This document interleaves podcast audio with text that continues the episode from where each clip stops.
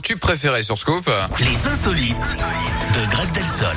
Et Greg qui nous emmène quelque part dans le monde pour nous raconter une histoire. Laquelle, Greg On va à l'aéroport, Yannick, où les passagers Oui. d'un vol entre Dublin et Amsterdam ont été retardés pendant près de 5 heures récemment.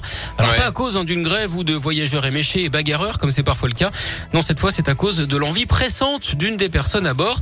Cet individu a en fait fissuré un tuyau. Il se disait pourtant hein, qu'il n'y avait pas de mal à se faire Dublin, mais il a actionné le système d'évacuation au moment où il ne fallait pas, hein, la fameuse chasse interdite. Ouais. Résultat, tout le monde a dû descendre et prendre un autre appareil qui a lui aussi des collègues du retard, pas de chance.